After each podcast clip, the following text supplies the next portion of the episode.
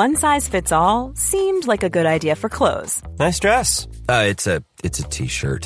Until you tried it on. Same goes for your healthcare.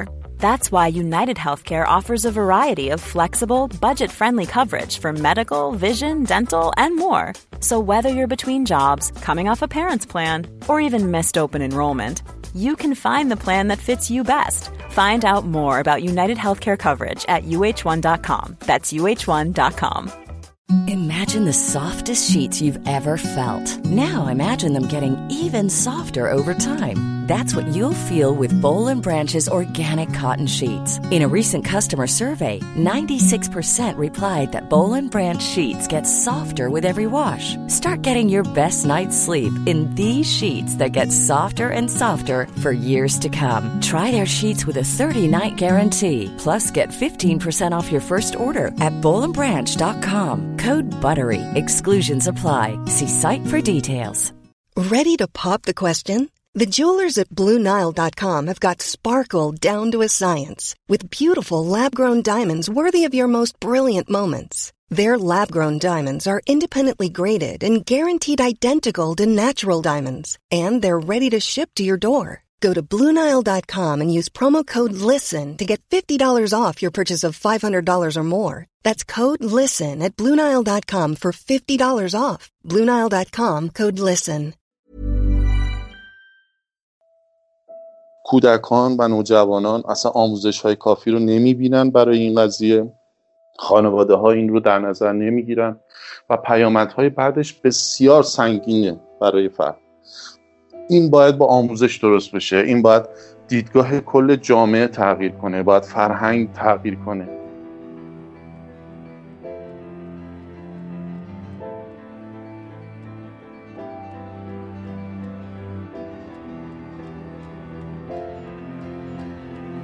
سلام به رادیو مثلث، خوش اومدین. من پریسا هستم و این سومین میان مثلثی این پادکسته.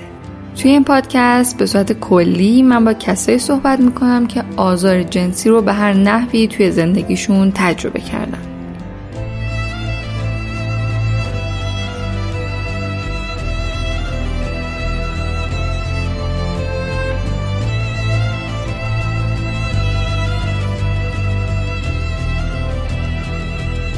و اما توی میان مثلثی ها چه اتفاقی میفته؟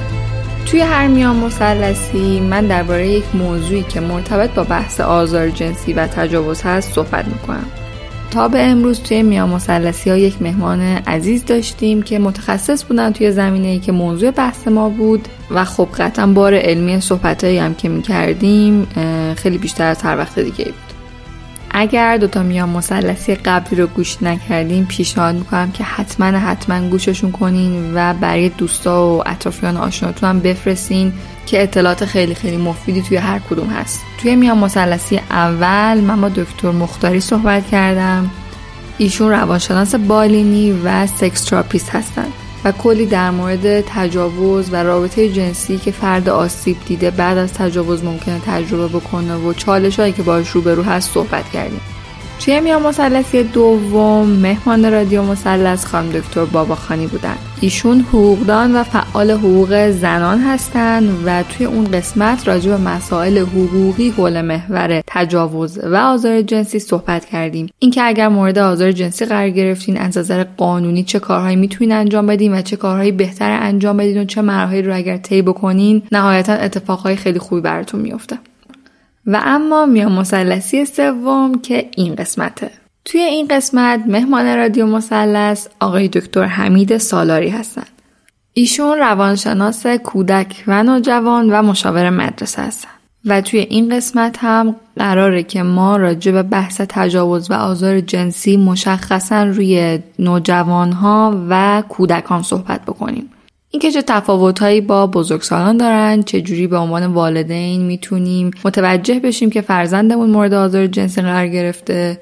اگر نوجوان هستیم و این اتفاق برامون افتاده آگاه‌تر باشیم که چه کارهایی دستمون برمیاد. اگر این اتفاق برامون نیفتاده هوشیار باشیم نسبت به اینکه ممکنه این اتفاق بیفته و یا سعی کنیم که جلوگیری کنیم ازش. توی این قسمت هم مشخصاً قراره که در مورد بحث تجاوز و آزار جنسی در کودکان و نوجوانان صحبت بکنیم.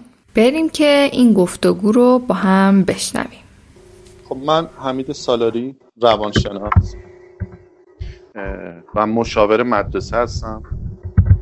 در زمینه کودک و خانواده کار میکنم و به دلیل اینکه مراجعان مختلفی در مورد تجاوز داشتم، اینجا میخوایم در مورد این مسئله صحبت کنیم که واقعا تجاوز چجوری اتفاق میفته، زمینه هاش چیه، برای کودکان و نوجوانان داره چه اتفاقی میفته و اصلا کلا قالب فکری جامعهمون در مورد تجاوز چی هست. واقعیت قضیه اینجاست که توی فرهنگ و عرف ما و حتی قانون هم تا حدودی پشتوانه این فکر و فرهنگ ما هستش که تو عرف جا افتاده، اینه که تجاوز رو به صورت یک عمل خشونت آمیز و با داشتن رابطه جنسی کامل در نظر میگیرن و این دقیقاً مسئلهش همینجاست که دوچار مشکل میشیم. خیلی از موارد رفتاری و حتی حرف زدن ها رو ما تجاوز نمیدونیم توی جامعه و اینجاست که نمیتونیم برای خیلی ها واضح صحبت کنیم که این عملی که با تو انجام شده تجاوزه، این کاری که الان تو در معرضش قرار گرفتی تجاوزه. و حتی خود افراد چون پیش زمینه ذهنیشون همون توضیحی که دادم، برای همین خودشون رو قربانی یک تجاوز نمیدونن و چون خودشون رو قربانی تجاوز نمیدونن برای همین خیلی کم پیش میاد که به دنبال درمانش باشن. این اتفاق وقتی که میفته که فرد مورد تجاوز قرار گرفته ولی چون خودش رو قربانی نمیدونه پیگیر قضیه نیست و چون پیگیر قضیه نیستش باعث میشه که در سالهای آینده وقتی که بزرگ شد، مثلا زمان کودکیش این اتفاق افتاده، زمان نوجوانیش اتفاق افتاده و میره تو سنین بزرگسالی، اون موقع نمیدونه چرا یه همچین مشکلاتی براش پیش اومده، نمیدونه که چرا الان اینقدر اضطراب داره، چرا نمیتونه رابطه خوبی با دیگران برقرار کنه، افسردگیش برای چیه. ما همیشه توی درمان وقتی که میایم طرفو چک میکنیم تو جلسات اول و دوم بررسی میکنیم که چه اتفاقی افتاده، چرا این مشکل زمینه ایش چیه، میبینیم که فرد در کودکی اتفاقهای بدی براش افتاده که خودش اصلا بهش آگاه نیست. یعنی ما میایم علابلای صحبتاش اینها رو در میاریم، خودش حتی نمیتونه بهش اعتراف کنه. یعنی وقتی بهش میگیم یک خاطره بد از بچگی تعریف کن، یه چیزهایی رو مبهم میگه ولی خودش اصلا آگاهی نسبت بهش نداره و واقعیت اینجاست که اون اتفاقی که براش افتاده نقش خیلی مهمی در زندگی آیندهش داشته و خودش اصلا و ابدا نسبت به این قضیه آگاهی نداره. چون ما دادن آگاهی به خود مراجع برای ما خیلی اهمیت داره، چون یه قسمت بزرگی از درمان ما رو در نظر داره واقع میشه. برای همین ما باید اینو پیداش بکنیم و وقتی به فرد این آگاهی رو میدید تازه یا میبینید یه جرقه‌ای تو مغزش زده میشه، آره فلان جا اون اتفاق برام افتاد. اونجاست که آروم آروم متوجه میشه اتفاقهای خوبی نبوده. حالا ما نمیام دقیقاً لفظ تجاوز بهش استفاده بکنیم ولی فرد با با همچین اتفاقی که براش میفته پیش آمداش، پیامدهاش، همه اینها براش بده و این ایراد اساسیش از نوع دیدگاه فرهنگ و جامعهمون نسبت به تجاوزه. ایراد اصلیش اینجاست که واقعا مردم ما تعریف کاملی از تجاوز تو ذهنشون ندارن. مردم ما فقط همون تعریف خشونت و رابطه جنسی کامل رو تو ذهنشون دارن، حتی نمیدونن تجاوز کلامی چیه، حتی نمیدونن اگر طرف بدون اجازه حرکتی رو بکنه این خودش جزو تجاوز هست. اینها رو اصلا و ابدا در نظر نمیگیرن و برای همین پیامدهای مختلفی رو شاملش میشه. ما حتی نمیتونیم روی این قضیه زیاد تحقیق هم داشته باشیم، آمارهامون درست حسابی نیست، خیلی جاها ارگان‌ها اجازه نمیدن که این کارو بکنیم، سازمان‌ها اجازهشون نمیدن که تحقیقو داشته باشیم و وقتی یه آماری هم میاد بیرون با چیزی که خودت داری تو جامعه نگاه میکنی میبینی خیلی فرق داره. مثلا ما خیلی آماری که من نزدیکترین آماری که تونستم پیدا کنم مال سال نود بود یعنی ما الان سال نود و نه مثلا این همه سال اختلاف، هیچ آمار درستی در نیامده ازش و باز هم میگم همون آمارش هم اونقدرها جالب نیست، چون وقتی میای رو آمار نگاه میکنی آمارهایی که در مورد زنانه یا در مورد پسرهاست تو سن کودکیشون، ولی باقیش اصلا نباید. چیزهایی که برای مردم قابل لمس هست جزو آمار هست. یعنی این رو میرسونه که مردم خیلی چیزها رو دارن مخفی میکنن.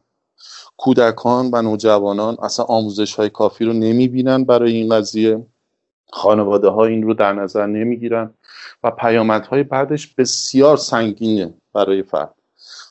این باید با آموزش درست بشه، این باید دیدگاه کل جامعه تغییر کنه، باید فرهنگ تغییر کنه.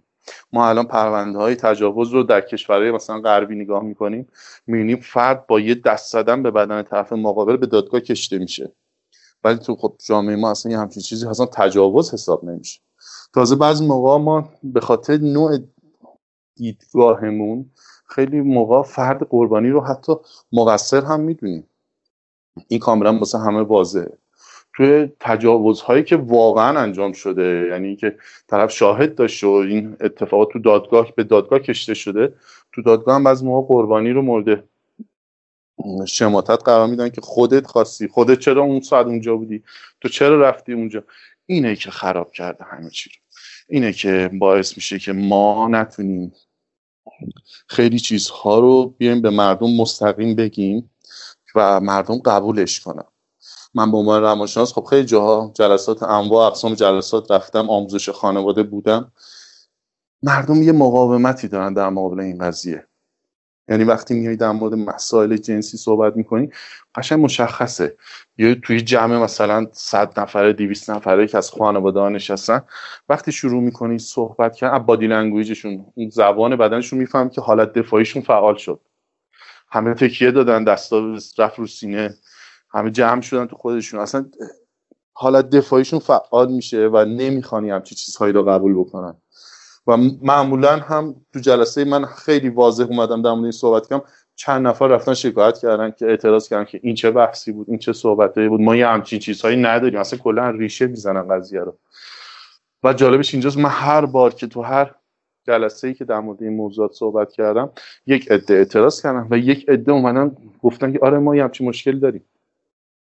یعنی وقتی می آمارش رو نگاه می‌کنی در موردش، وقتی واضح صحبت می‌کنی می‌بینی نه واقعا هست، خیلی زیاد هم هست. برای همینه که ما باید خیلی روی این قضیه زوم کنیم، آموزش هامون رو بیشتر بکنیم، آگاهی رو بیشتر بکنیم، کاری که شما دارین الان انجام میدین، و مردم بدونن که واقعا تجاوز تعریفش این نیستش که یک رفتار جنسی خشونت آمیز باشه. تجاوز این نیستش که فقط توسط یک مرد انجام بشه. تجاوز این نیستش که یک سکس کامل داشته باشه فرد. خیلی چیزها شامل تجاوز میشه. یک مثال خیلی جالب بود، همیشه تو آموزش خانواده اینو مرکز شنیدم و همیشه استفادهش میکردم، به خانواده آموزش میدادیم که شما وقتی ماشینتو دزدگیر ماشینتو میزنی، ماشینتو قفل میخوای بکنی، یه قفل فرمون هم بهش میزنی. یعنی این که همه جوره دو دستی بچسبید بچه هاتونو.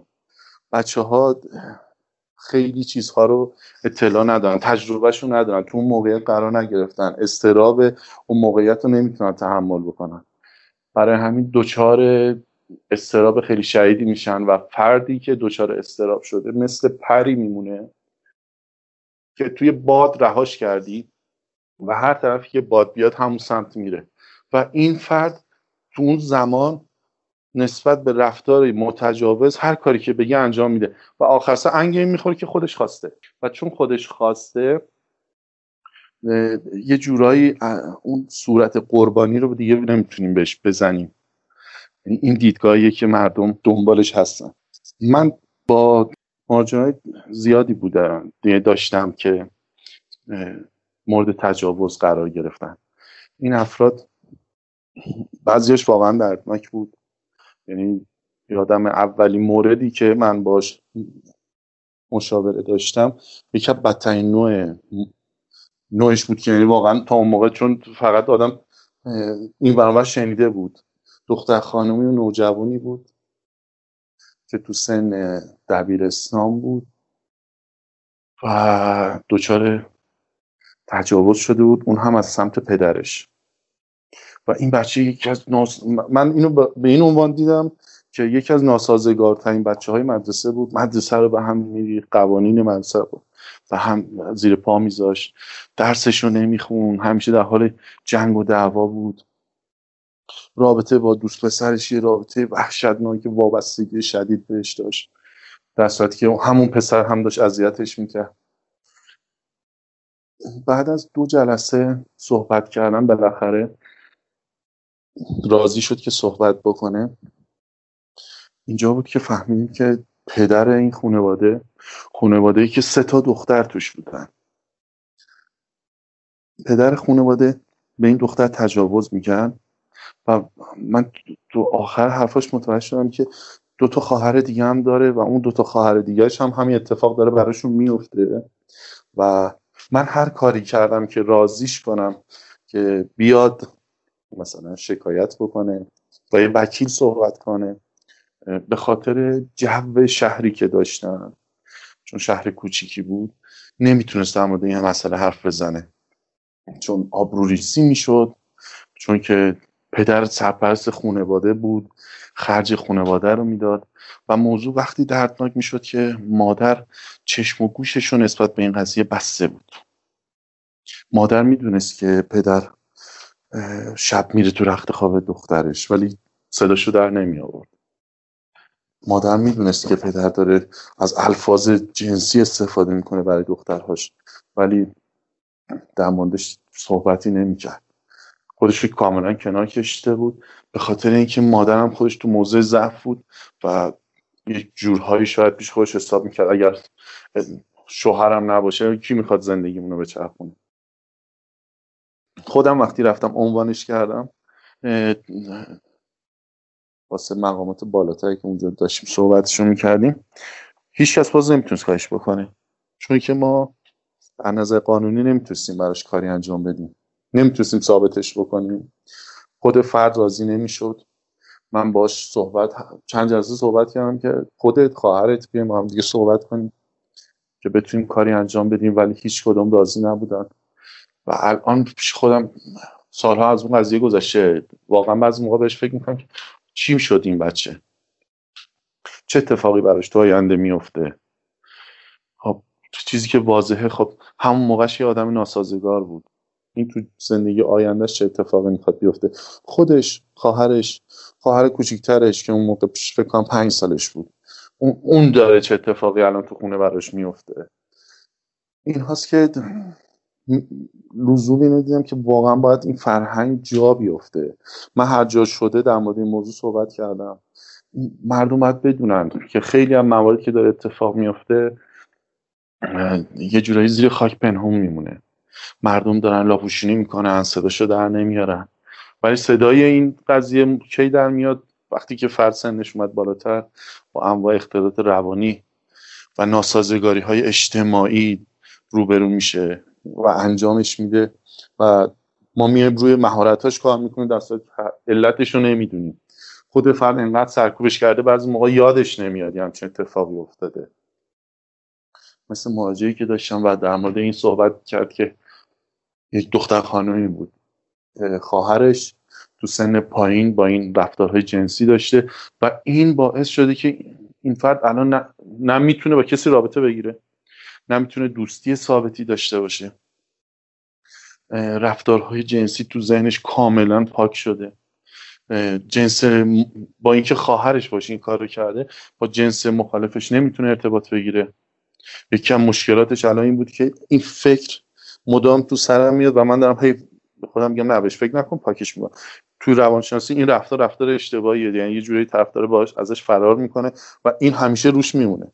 برای خودش اینو راه حل پیدا کرده ولی واقعیت اینجاست که این فکر و این احساس همیشه باهاش هست و تا اونو حل نکنه این اتفاق همینجوری مدام میافته. این که نمیتونه با بقیه رابطه داشته باشه، نمیتونه استرسش رو کنترل کنه، باید حتما باش مواجه میشد. ولی خب این اصولا افرادی که اینجوری هم اتفاقهای اینجوری براشون افتاده خیلی کمتر واسه درمان میان. من اینکه مشکلاتشون خیلی بزرگ شده باشه و یکم مشکلات من روانشناس اینجاست، فرد چون خودش هم قبول نداره، به خاطر دیدگاه فرهنگی جامعه خودش هم قبول نداره که مورد تجاوز قرار گرفته، برای همین وقتی میای علتشو براش درمان کنی فرد قبول نمیکنه درمانو.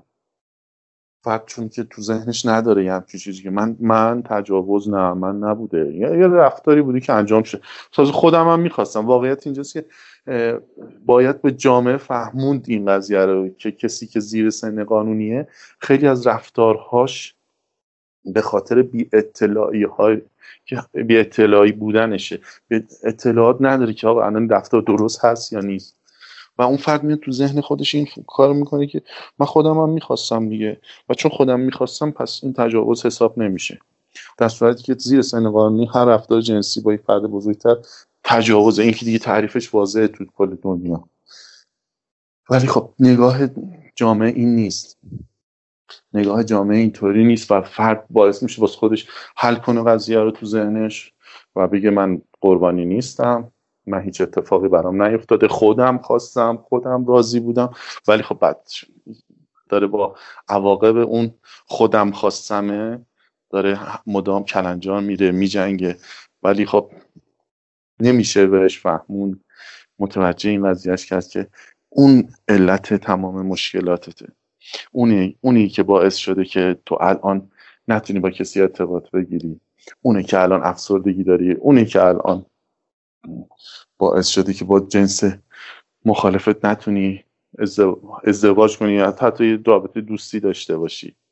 من خیلی اومدم در مورد این قضیه ببینم چجوری شده تو ایران، آمارهای ایران چجوریه، ولی واقعا آمارها میگم یه خورده همچین غیر قابل لمسن، یه جوری به دست آوردنش اولا سخته. حالا تو سخنرانی یک نفر مثلا یه همچین چیزی گفته شده، چیزی که عنوان شده مثلا توی جهان خب خیلی چیزهاش واضح تره.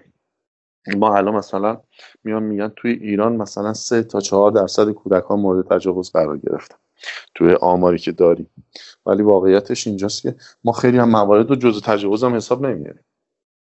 ما مثلا حتما حتما باید یک رابطه جنسی کامل جزء آمار بیاریم و اینکه مثلا یک، حالا به صورت واضح بگم، یک دستمالی شدن رو جزء تجاوز حساب نمیاریم، استفاده از الفاظ جنسی رو رابطه یک بزرگسال با یک کودک رو اصلا جزء تجاوز به حساب نمیاریم، کسی هم پیگیرش نمیشه.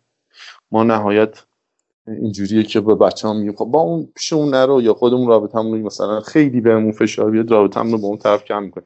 هیچ کس نمی‌ره شکل حل بکنه از این قضیه. خانواده‌ها باید برن سمت آموزش. خانواده‌ها باید بدونن که بچه‌ها باید آموزش جنسی رو ببینن. ما وقتی میگیم آموزش جنسی، گفتم این دیدگاه چون اشتباس و همه سریعا موضع دفاعیشون فعال میشه. وقتی میگیم آموزش جنسی، طرف میره سمت رابطه جنسی، رو رفتارهای جنسی، که اصلا اینطور نیست. ما وقتی میگیم یک کودک پنج ساله رو آموزش جنسی بده، آموزش جنسی یعنی شناخت بدن، شناخت رفتارهای خط... پرخطر، اینکه فرد بدونه الان بدنش رو کجاهاشو میتونن بقیه ببینن، کجاها خصوصی حساب میشه و اگر کسی اومد سمت چه رفتاری انجام میده، این میشه جزء آموزش جنسی. نه اینکه مثلا ما رابطه جنسی رو آموزش بدیم و وقتی حرفش رو میزنیم همه ذهنیت رو میره سمت اون قضیه. نمیدونم، شاید باید کلمات رو عوض کرد که حداقل خانواده‌ها یه خورده نرمتر بشن، یه خورده راحتتر بتونن صحبت بکنن در موردش. شاید اینجوری بتونیم یه خورده فرهنگو تغییر بدیم تو خانواده‌ها که بچه‌ها از سنین پایین، همونجوری که ما مثلا توی انگلیس داشتیم که از سنین ابتدایی شروع می‌کردن در مورد روابط جنسی صحبت کردن، که و این کارشون باعث شد، حالا این ور خیلی انتقادا داشت که چرا به بچه‌ها دارن اینا رو یاد میدن، اینها تو سنین نوجوانی میان سمت رابطه جنسی، ولی همین رفتار انگلیس باعث شد ایدزش رو کنترل کنه. بیماری ایدز تو انگلیس کنترل شد.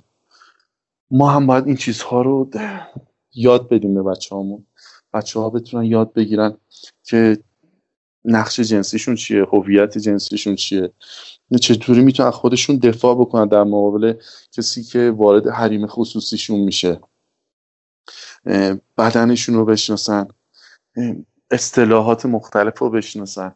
اینها رو باید آروم آروم آموزش بدیم تا مثلا تو سن نوجوانی بریم وارد رابطه جنسی بشیم که بتونن اونها هم اطلاع کامل داشته باشن. چون همیشه من اینو به خانواده‌ها میگم، شما اگر به بچه‌تون چیزی رو یاد ندین، بچه‌ها خب الان همه گوشی موبایل دستشون میاد، تو اینترنت یاد میگیرن یا دوستشون میپرسن و مطمئنا اونجا چیز درستی یاد نمیگیرن. اونجا چیزی یاد میگیرن که خارج از عرف خانواده است، خارج از عرف جامعه است. و همیشه این اتفاق افتاده و خانواده‌ها با این درگیرن که مثلا بچه‌مون فلان کارو انجام داده و ما اصلا راضی نب، خود خانواده آموزششو نمیده و بچه میره سمت آموزش‌هایی که شاید مثلا برای بزرگسالانه، توی سایتی مثلا نوشته، یا یه جایی اصلا کلاً برای قضیه جنسی مثل سایت‌های پورن که به فارسی هم داریم، از اونجا یه چیزایی یاد گرفته و فکر می‌کنه که این راه درستشه و میاد با اون اطلاعات اشتباهش وارد قضایایی میشه که بعضی موقع براش تجاوز هم اتفاق میفته. حالا بیما انواع بیماری‌های فیزیکیش بماند، اختلال‌های روانی هم شاملش میشه. باید خانواده‌ها برن سمت آموزش، باید خانواده‌ها یهو چشماشون رو باز کنن نسبت به این قضیه که این اتفاق در طول روز میفته. ما الان باید خانواده‌ها اینا بدونن که بیشتر تجاوز به کودکان نود و پنج درصدش طبق تحقیق از طریق آشناها انجام شده. ما همیشه بچه‌ام تو خیابون نبوده که یک نفر بچه رو خفت کنه مثلا یه همچین رفتاری انجام بده، توسط آشناها، فامیل، کسایی که حتی بهش فکر نمی‌کنیم اتفاق افتاده. برای همین باید خانواده‌ها نسبت به این قضیه انقدر اطلاعات داشته باشن، انقدر آموزش به بچه‌شون داده باشن که فرقی نکنه بچه‌شون اگه یک ساعت پیش یک نفر تنها موند بتونه از خودش دفاع کنه. بچه بدونه که الان این رفتار رفتار خوبی نیست، این رفتار یک رفتار جنسیه، این رفتار پرخطره و من نسبت به اون رفتار پرخطر، چون اگه به بچه‌مون آموزش ندیم دچار اضطراب میشه و اضطراب باعث میشه که فرد ندونه چه رفتاری انجام بده. بچه‌مون بدونه که وقتی توی همچین موقعیتی قرار میگیره باید چه رفتاری از خودش انجام بده، داد بزنه، فرار بکنه، به بزرگتر بگه. این یعنی فرهنگ گفتگو توی خانواده. بچه‌ها با این چیزها باید آشنا بشن، حتی بدونن که مرجع قدرت کیا هستن که میتونن با اونها در میون بذارن، توی مدرسه با کی میتونن در موردش صحبت بکنن، توی خانواده با کی میتونن صحبت بکنن که مسلماً پدر مادر هستش، توی بیرون مثلا نیروی انتظامی، اورژانس اجتماعی، اینا همه رو باید بدونن که چجوری میتونن با اینها حتی ارتباط بگیرن. حتی تو سنین پایین، حتی مثلا یه بچه‌ای که تو سن مثلا اول ابتدایی هست باید بدونه که مثلا تلفن میتونه به کی بزنه که باهاش صحبت بکنه. اینها همش هست. ما خیلی چیزها رو داریم واقعیت توی کشور، ولی خب چون تبلیغی روش نشده، اطلاع رسانی اونقدر نشده، خود خانواده هم مطلع نیستن که الان اگه همچین اتفاقی افتاده با کی در میون بذارن، از نظر حقوقی چه چیزی بهشون میرسه، یعنی چه جوری باید پیگیری قضیه رو بکنن.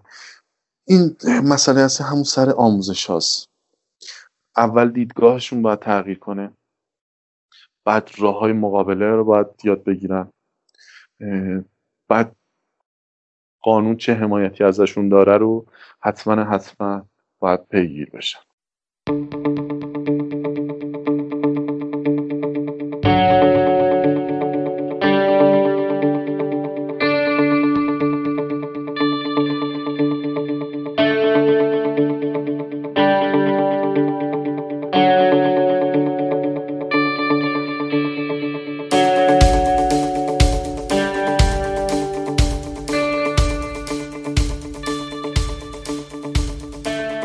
اولین سوالم اینه که تجاوز در نوجوانان و کودکان، حالا اگه این نوجوان و کودکان رو توی یک دسته قرار بدیم، نسبت به تجاوز در بزرگسالان چه تفاوتی با هم داره؟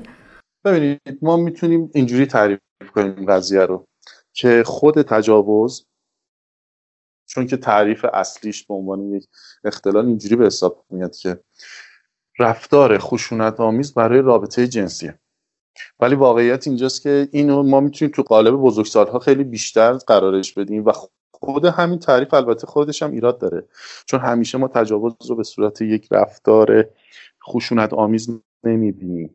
ما در کودکان همیشه این رفتار رو به صورت خشونت، اصولا وقتی که ما میایم تو دادگاه ها نگاه میکنیم فرد مورد خشونت قرار گرفته که میتونه شکایت بکنه، ولی همونجور که طبق آمار قبلی گفتم نود و پنج درصد تجاوز به کودکان از طریق آشناها انجام میشه. ما اگر بخوایم برای تجاوز معنی و مفهوم خاصی داشته باشیم، بزرگسالان نسبت به این قضیه اطلاعات بیشتری دارن و میدونن واقعا داره یه همچین اتفاقی براشون میفته و این رفتاری که از سمت فرد داره وارد میشه یک حرکت متجاوزانه است، یک حرکت جنسیه.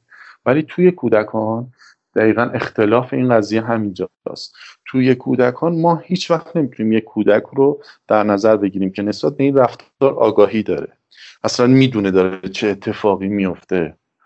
واقعیتش اینجاست که اصلا توی بچه ها چون که موضع قدرت همیشه در نظر گرفته میشه، اون فرد بزرگسالی که داره رفتار جنسی با یک کودک انجام میده چون تو موضع قدرت تمام رفتارهای جنسی با بچه ها مورد این قضیه قرار میگیره که داره تجاوز انجام میشه. اختلافش دقیقا همینجاست، موضع قدرتی که یک بزرگسال نسبت به یک کودک داره و اطلاعات کمی که اون کودک داره. برای همین هر نوع رفتار جنسی با یک کودک، چه اون کودک بخواد و چه نخواد، چه رضایت داشته باشه چه رضایت نداشته باشه، تجاوز محسوب میشه. از نظر من روانشناس اون رفتار چه کودک بخواد و چه نخواد، حتی لذت برده باشه از اون رابطه جنسی، پیامدهای خیلی زیادی براش داره.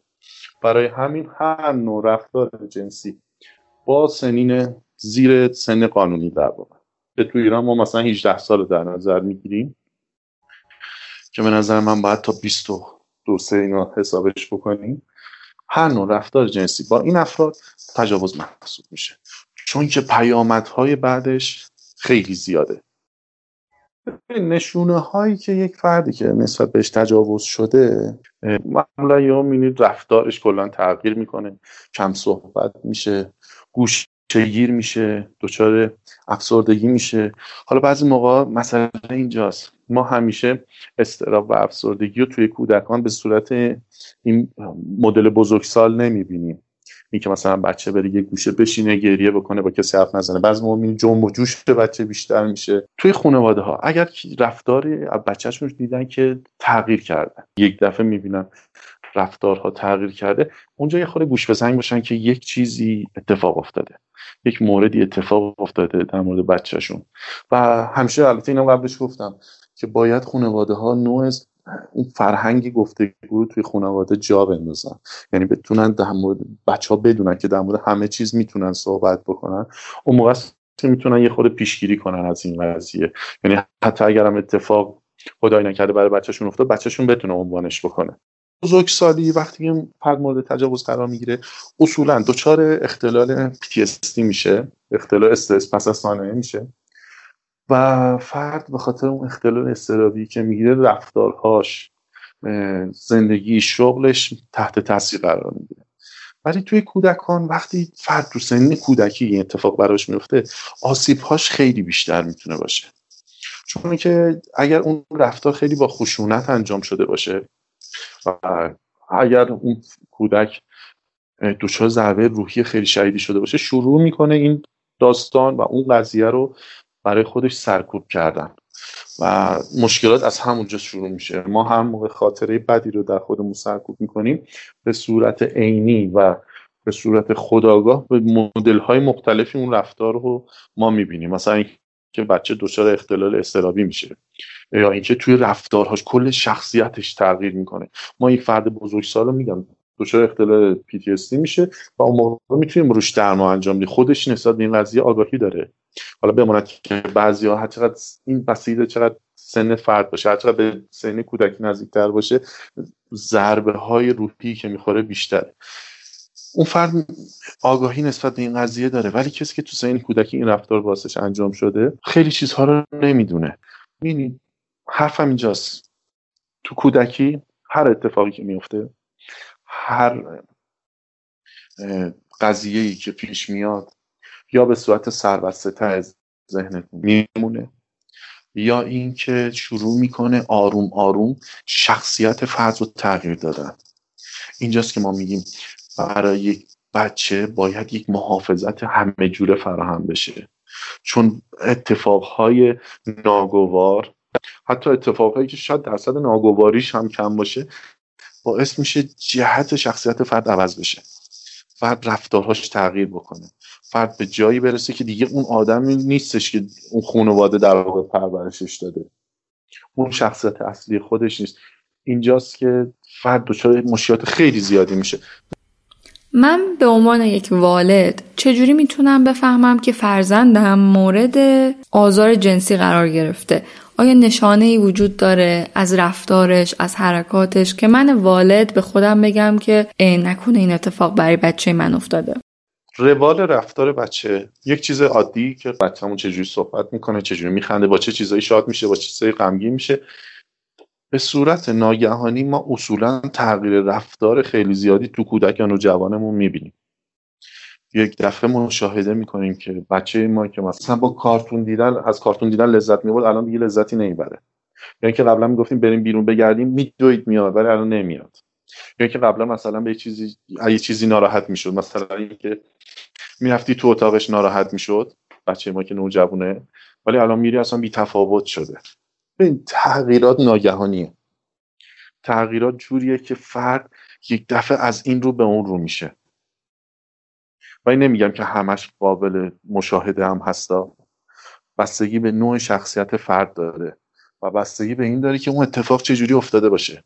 پس ما می‌بینیم اون اتفاق جوری افتاده برای فرد که فرد تو ذهن خودش فکر میکرده که راضیه به این عمل، ولی بعدها مثلا یعنی شاید چند وقت بگذره بعد به این نتیجه برسی این اتفاق برای من، مخصوصا تو سن نوجوانی، این اتفاق برای من خیلی کار بدی بود من انجامش دادم. و اونجاست که اون عذاب وجدانی میاد سراغش و کم کم شروع میکنه رفتارش تغییر کردن. ما در هر صورت تغییر رفتار رو توی بچه‌مون میبینیم، تغییر رفتاری که دیگه پدر مادرها چون میبینن بچه‌شون هر روز و نسبت به نوع رفتار و حرف زدنش، حتی نوع طرز فکر، شناخت دارن، متوجه این قضیه باید باشن که چه چیزی تو بچه من تغییر کرد. حرف زدنش عوض شده، رفتار کردنش عوض شده، نوع ابراز احساساتش عوض شده. اگر ما اینو یه پروسه چند ماهه در نظر بگیریم، حتی میگم برای افرادی که شاید مثلا اولش نمیدونستن چه اتفاقی براشون افتاده، تو چند ماه اگر بچه‌شون تغییری کرد، یعنی تغییر رو دیدن با خودشون حساب کنن که چند وقته داره این تغییر کم کم شکل میگیره، اون موقع میتونن گوش بزنن بشن که یک اتفاقی برای فرزندشون افتاده. بعضی موقع من تو بچه‌ها دیدم نمیتونن برای پدر مادرشون صحبت کنن، احساس شرم میکنن، احساس ترس میکنن که وقتی بخوان صحبتی رو انجام بدن مثلا بابات هم داد بزنه، مامان بگه چه این کارو کردی، بیشتر توبیخش کنن. پدر مادرها اگر با یه همچین صحنه ای مواجه شدن که تغییری تو رفتار دادن، هر گونه تغییری تو رفتار بچه‌هاشون دیدن، حتما حتما اگر خودشون تونستن که بچه‌شون بپرسن که چه اتفاقی افتاده، اوکی حله، ولی اگر دیدن نمیتونن، حتما پیش روانشناس برن، حتما حتما بچه‌ها پیش روانشناس برن. این اتفاقات برای بچه‌ها ته ذهنشون میمونه و یک جایی بروز میکنه که ممکن زندگی فرد رو کلاً دگرگون کنه. حالا در ادامه این بحثی که اگر من یک والد بودم، چیزی که خودم خیلی بهش فکر کردم این بود که اگه یه روزی فرزند من بیاد به من بگه که این اتفاق برای من افتاده، من مورد سوء استفاده جنسی قرار گرفتم، یا داستان رو برای من تعریف کنه، من چه رفتاری باید نشون بدم از خودم توی اون لحظه و در ادامه باید چه کار بکنم؟ اگر فرزندتون اومد و به شما اعلام کرد که یه همچین رفتاری رو با من انجام دادن و بچه‌مون مورد تجاوز قرار گرفته بود، مورد رفتار جنسی قرار گرفته بود، حتما حتما اول باید خانواده اینو در نظر داشته باشه. رفتار هیجانی شدید و منفی انجام نده، اصلا ابدا.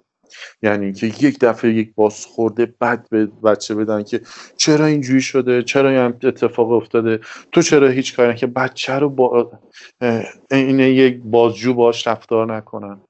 یعنی جوری نباشه که بچه این حس امنیتش به هم بخوره. چون وقتی بچه ما میاد با فرزندون میاد با واسط در مورد این مسئله صحبت میکنه، احساس کرده که یک نفر باید ازش حمایت کنه، این حسو داره که باید یک نفر بهم کمک بکنه. و وقتی ما هم خودمون بیام اون فرد رو مورد شماتت قرار بدیم بچه‌مونو، مطمئن باشید اون ضربه روحی براش دو برابر میشه، انگار که از یه طرف دیگه خورده و ما هم از این طرف داریم بهش ضربه وارد میکنیم. حتما حتما رفتارهای خونسرد داشته باشیم، رفتار هیجانی اصلا و ابدا نداشته باشیم، به حرفهای بچه‌مون کامل گوش بدیم، باهاش احساس همدردی بکنیم و در روزهای بعد، ساعتهای بعد و حتی در همون لحظه هم هی مدام ازش نپرسیم چی شد، چه اتفاقی برات افتاد، تعریف کن. ببینید اون تجربه براش خیلی تلخه، یعنی نمیتونه مدام اون تجربه رو برای خودش هی زنده بکنه تو ذهنش. این کار رو باید به روانشناس سپرد. برای همین هی مدام ازش نپرسیم چی شد و سعی کنیم نقش حمایتیمون رو در اون روزهایی که بعد از اینکه این داستان برای ما تعریف شده حتما حتما خیلی بیشترش کنیم، چون یک لطمه روحی سنگین به فرد وارد شده. برای همین باید حمایتگریمون بیشتر بشه، حس آرامش فرد رو بیشتر بکنیم. حتی اگر خودش خواست میتونه ساعتهای تنهاییش رو بیشتر داره، مثلا تو اتاق خودش تنها باشه. ما باید کاری انجام بدیم که فرزندمون احساس آرامشی که ازش گرفته شده دوباره آروم آروم بهش برگرده و حمایت خانواده رو از این به بعد بیشتر باید براش داشته باشیم. فرد چون انسان ذاتاً به دنبال حس امنیت میگرده، دنبال آرامشه و وقتی این آرامش به هم خورده باشه فرد دیگه آروم و قرار نداره، همه روح و روانش تحت تاثیر قرار میگیره. باید اون حس امنیت رو دوباره برای بچه‌مون بسازیم، اجازه بدیم دوباره خودش رو پیدا بکنه، دوباره نقش خودش رو توی خانواده پیدا بکنه، دوباره احساس کنه که خانواده پشت من هست. این احساس داشته باشه که مامانم با هم رفتار خوبی داره، بابام با هم رفتار خوبی داره. ببینید همه این رفتارها برای اینکه حس امنیت برگرده. پس اول رفتار هیجانی و بغض‌آلود و با پرخاشگری نداشته باشیم اصلا ابدا. دوم حس آرامشمون رو به بچه‌مون برگردونیم. سوم حتما حتما بچه‌مون رو پیش یک روانشناس ببریم که اگر روانشناسی باشه که تو این زمینه کار کرده باشه که فوق‌العاده، یا حداقل اینکه روانشناس کودک باشه، ببریم پیش این روانشناس تا بتونیم این اثرات این لطمه‌ای که به بچه‌مون خورده رو کم رنگش کنیم. ما نمیتونیم بگیم یک تجاوز درمان قطعی داره. این متاسفانه یکی از مسائلی هستش که همیشه توی ذهن فرد باقی میمونه، انقدر این قضیه خطرناکه. میتونیم تعدیلش کنیم، مهارت‌های فرد رو بریم بالاتر که بتونه کنترل کنه شرایطو و به زندگی عادیش برگرده. حالا یه سوالی که همین الان دوباره ذهن من درگیر کرد اینه که برای مثال یه بچه‌ای میاد به مامانش میگه که حالا مامانش و باباش، الان تو ذهن من مامانشه، میاد میگه که مثلا دایی با من این کارا رو میکنه و حالا جدا از رفتاری که اون لحظه مادر باید داشته باشه با فرزندش و بقیه کاری که گفتین شما که حالا انجام بده، رفتار اون مادر با اون دایی که برادر خودش میشه باید چجوری باشه یا اصلا بهتره چجوری باشه؟ اینجاست، اینجا برمیگردیم به اون حرف اول من که گفتم باید آموزش ها رو خانواده ها ببینن، آگاه بشن از این قضیه که چه رفتاری انجام بدن در یه همچین مواقعی. ما گفتیم نود و پنج درصد که افرادی که به بچه‌ها تجاوز میکنن آشنا هن، یعنی ما غریبه ای نداریم دور و برمون. پنج درصد یعنی احتمالش خیلی کم که این غریبه با بچه‌مون این کاری کرده باشه. اون همه آشنان، عموه، داداشه، چه میدونم داییه. به قول شما خانواده باید بدونن که در همچین مواقعی اون فردی که تجاوز رو انجام داده، اون فرد به عنوان کسی که همیشه یادآور اون تجاوز هست تو ذهن بچه‌مون میمونه. ما نمیتونیم اینو تعدیلش کنیم. ما نمیتونیم بگیم که خب حالا داییت بعدا محبت میکنه. ببین وقتی این حرف بیاد خیلی وقتا ما با این مسئله خیلی مشکل داریم. ما تو روابط زوجینی هم چیز مشکلی ما خیلی زیاد میبینیم. میگیم بعدا محبت میکنه، از دلش در میاد، چند کم از ذهنش پاک میشه. پاک نمیشه. واقعیت واقعیت اینه که محبت با تجاوزه با همدیگه ترکیب میشن و فرد توی ذهن ناخودآگاهش محبت رو با تجاوز میبینه. یعنی اگه فرد روز اتفاق واسش بیفته هیچ مشکلی نداره. اینجاست که خیلی مخرب تره. خانواده باید این اطلاع داشته باشن.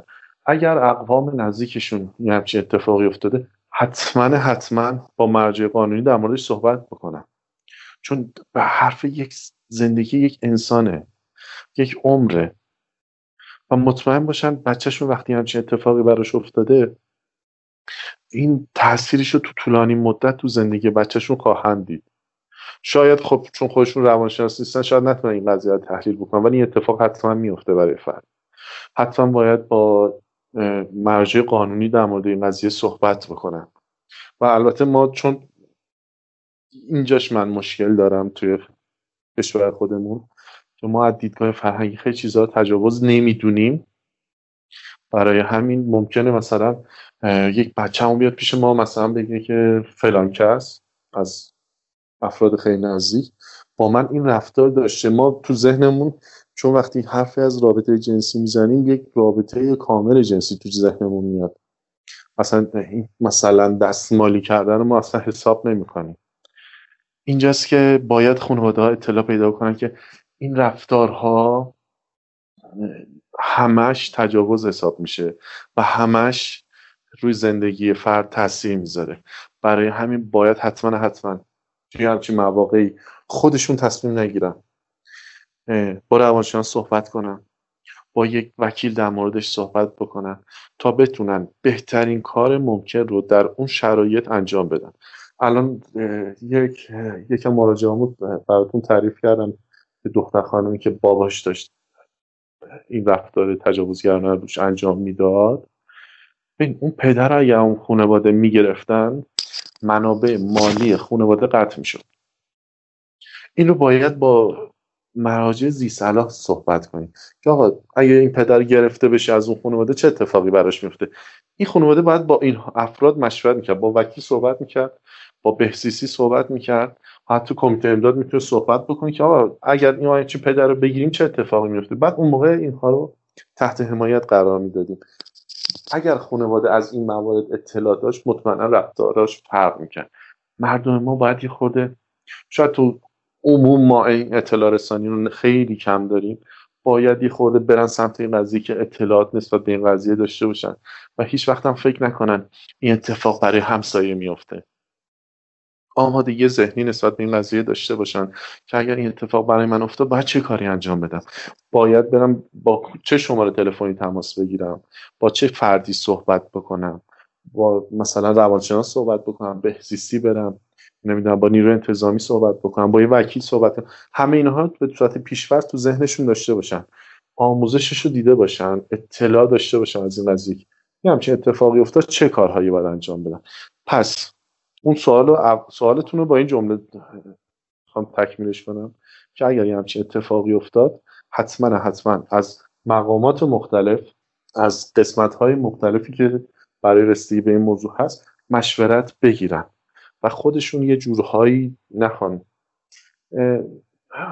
ردش کنن، حلش کنن، چون مطمئنا خیلی جاها خیلی ها بهشون کمک میکنن و خودشون اطلاع ندارن و فکر میکنن که خب حالا تو این مملکت چه اتفاقی میخواد بیفته، همیشه بد بوده، هیچ وقت جواب نگرفتن. نه، برن حتما مشورت بگیرن و کمک بگیرن و بتونن تصمیم خوبی برای این قضیه بگیرن.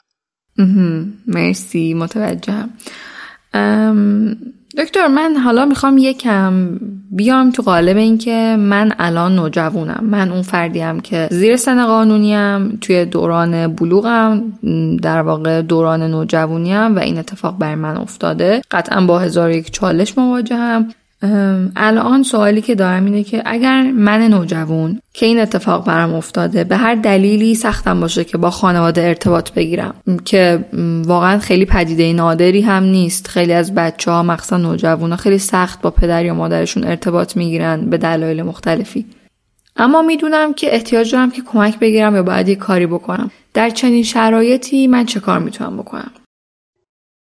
چون خود من تو آموزش پرورش هم هستم، کاملا از این قضیه اطلاع دارم. مشاوران توی آموزش پرورش نسبت به این قضیه آموزش‌های خیلی زیادی دیدن. حالا نمیگم فقط در مورد تجاوزا، که در مورد این هم کلاس‌های آموزشی زیادی برای مشاوران برگزار شده. در خود آموزش پرورش مشاور مدرسه میتونه یک منبع اطلاعاتی خیلی خوب باشه برای بچه‌ها. هسته‌های مشاوره داره آموزش پرورش که میتونن از اونها کمک بگیرن، شماره هاشون همیشه تو مدارس هست، میتونن یعنی با یه تلفن کمک بگیرن از اونها. شماره صد و بیست و سه اورژانس اجتماعی هست که از این موارد حتی استقبال میکنه که سریعا پیگیری کنه این مسئله رو، حتما میتونه یه همچین کاری انجام بده. ولی قدم اولش اینه که اگر خانواده میتونن باش کمک بکنن برای اینکه همراهش باشن برای تماس با این افراد که اسم بردن، خیلی خوبه. ولی بعضی اوقات و بیشتر موقع در واقع خانواده کسی نیستش که بتونه حمایتش بکنه، به خاطر نوع دیدگاه فکر بچه که شاید احساس میکنه که مثلا مورد شماتت قرار بگیره. میگم هم مشاوره مرسی میتونه کمک بگیره، هسته مشاوره میتونه کمک بگیره، از نیروی انتظامی میتونه کمک بگیره. همه اینها آمادگی ذهنی برای این قضیه رو دارن. میتونه از اورژانس اجتماعی کمک بگیره، حتی به صورت تلفنی مشاوره بگیره. نمیتونه پیشه مثلا حتی بلنشه بره تا مدرسهش یا اینکه اصلا با راه‌های ارتباطی با این افراد قطعه، میتونه تلفنی از اورژانس اجتماعی کمک بگیره. و حتی خب روانشناسی هم همیشه هست که میتونه از این فرد هم کمک بگیره. ولی بهترین شرایط برای یک فرد نوجوان که محصل هم هست، الان ما میگیم زیر سن قانونی، یعنی میره تو دوره دبیرستان، متوسط اول، دوم، راهنمای ابتدایی، مشاورین مرسه حضور دارن که بهترین کمک هم براشون حداقل میتونن کمکشون کنن به جای دیگه برن، یعنی بفرستشون مثلا هسته مشاوره یا حتی همون بهزیستی. یه طرح خوبی توی آموزش پرورش در واقع برای این قضیه راه افتاده که هنوز کامل نشده، به اسم طرح نماد، که تمام قسمت ها، سازمان ها و ارگان های مختلف، اگر درست بگم یا یازده سازمان و ارگان بود، با همدیگه قرار شدن تمام آسیب هایی که به دانش آموزا وارد میشه رو اطلاع رسانی کنن تو یک سایت جامع، و همه این افراد، همه این ارگان ها و سازمان ها از اون موضوع اطلاع داشته باشن، البته به صورت محرمانه اطلاع داشته باشن که بتونن به داد اون بچه برسن. اگه مثلا آموزش پرورش میتونه حلش کنه، آموزش پرورش حلش کنه. اگه نمیتونه بهزیستی حل کنه، نمیتونه قوه قضاییه حلش کنه، نیروی انتظامی. یعنی اگه درست بگم شامل یازده تا سازمان و ارگان بود. خیلی کارها برای این قضیه انجام شده ولی هنوز جا نیفتاده. یه جاهایش میگم بعد خانواده آموزش ببینن، یعنی مطالبه گر باشن در مورد اون چیزی که میخوان. پس اگر یک نوجوان یعنی همچین اتفاقی براش افتاد، میتونه حداقل شماره‌ای که میتونه بگیره صد و بیست و سه، همون یک دو سه اورژانس اجتماعی، با هر خطی میتونه باهاش تماس بگیره و میتونه اگر حضوری بخواد اونا حضور پیدا میکنن، اگر نبود تلفنی هم میتونه از اونها کمک بگیره. در مورد صد و بیست و سه هم من اینو خیلی شنیدم که اگر شما زیر سن قانونی باشین و تماس بگیرین خیلی خیلی سریعتر از حالت عادی پیگیری میکنن این قضیه رو. همین خیلی خبر خوبیه واقعا. یه موضوع خیلی مهم که به نظرم ما راجبش خیلی کم صحبت میکنیم و اصلا اطلاعات توی این زمینه به شدت کمه. من خودم اولین بار که با این پدیده مواجه شدم و مشخصاً تونستم درک کنم که همچین چیزی تا این حد گسترده وجود داره از طریق همین پادکست خودم بود، یعنی از طریق مصاحبه با افراد بود. اون هم تجاوز در پسران، مخصوصاً در دبیرستان‌ها و مدارس پسران است. یعنی شبیه یک فرهنگ جا افتاده است و تقریباً تمام پسرهایی که مدرسه رفتن رو تجربه کردن این قضیه رو هم یا تجربه کردن یا از یک طریقی به گوششون رسیده. و خب این یه فاجعه خیلی بزرگیه که متاسفانه راجبش هم خیلی خیلی کم صحبت میشه. و خب توی همین پادکست، توی مثلث هجده هم و توی مثلث بیست و یک هم ما به وضوح این قضیه رو دیدیم که چقدر هم اپیزودهای دردناکی بودن واقعا. این داستان که یک بچه اگر توی این لوپ بیفته تا ابد انگار زندگیش تباه شده و تا ابد میمونه توی این فضا و یا مفعوله یا خودش فاعله. در واقع یک سیستم بیمارگونه‌ای از رابطه جنسی بین بچه‌هایی که به سن قانونی نرسیدن و دیگه مصداق بارز تجاوز و خیلی کارا رو با ناآگاهی انجام میدن، حتی اگه خودشون راضی باشن. یعنی دو تا بچه کوچیک، دو تا بچه مثلا ده دوازده ساله هم با هم قرار میذارن که این کار با هم انجام بدن، یعنی رضایت خودشون رو میگن. اما میدونیم که زیر سن قانونی باشن افراد، اون رضایتشون هم هیچ ارزشی نداره و خیلیاشون وقتی که بزرگ میشن تازه متوجه آسیبی میشن که توی اون سالها خوردن. و از اونجایی که این بحث توی مدارس خیلی زیاده، حالا یا به این شکله یا به طرق دیگه‌ای، مثلا اینکه یک نفر همش قلدری میکنه یا زورگویی میکنه یا مثلا جثه بزرگتری داره و به پسر بچه‌های ریزنقش‌تر این رو تحمیل میکنه، این آزار جنسی رو، و بهشون تجاوز میکنه. خب مشخصاً این یه پدیده‌ایه که استارتش توی سن نوجوانی و کودکی میخوره. سوال من اینجا اینه که ما چه کار میتونیم بکنیم؟ یعنی چه راهکارهایی وجود داره برای اینکه این پدیده به حداقل برسه؟ حالا از چند طریق، یا اون فردی که داره مورد آسیب و مورد تجاوز قرار میگیره بدونه که یک کارهایی هست و میتونه اون کارها رو انجام بده تا در بیاد از این لوپی که توش گیر کرده، و اینکه در کل چه کار میتونیم بکنیم که این موضوع یکم بیشتر باز بشه، یکم بیشتر راجعش صحبت بشه و آروم آروم بره به سمتی که حل بشه. این اتفاق، آره من قبول دارم، خیلی داره زیاد اتفاق میفته این قضیه تو مدارس. البته بگم ما هیچ وقت نمیتونیم آمار رسمی از این قضیه در بیاریم، چون راههای آمار گرفتنش بسته است، ولی چیزی که به عینیت داریم میبینیم، مشاهده میدانی خودمون، آره این همچین چیزی رو داره واسه ما نشون میده که همچین اتفاقی میفته. باز باید بریم سراغ مسئله اصلی برای پیشگیری از این قضیه. مسئله اصلی همون آموزش همگانی به همه است، یعنی که به معلم ها آموزش داده بشه، به والدین آموزش داده بشه و حتی خود دانش آموزان از این قضیه مطلع بشن و آموزش ببینن نسبت به این قضیه.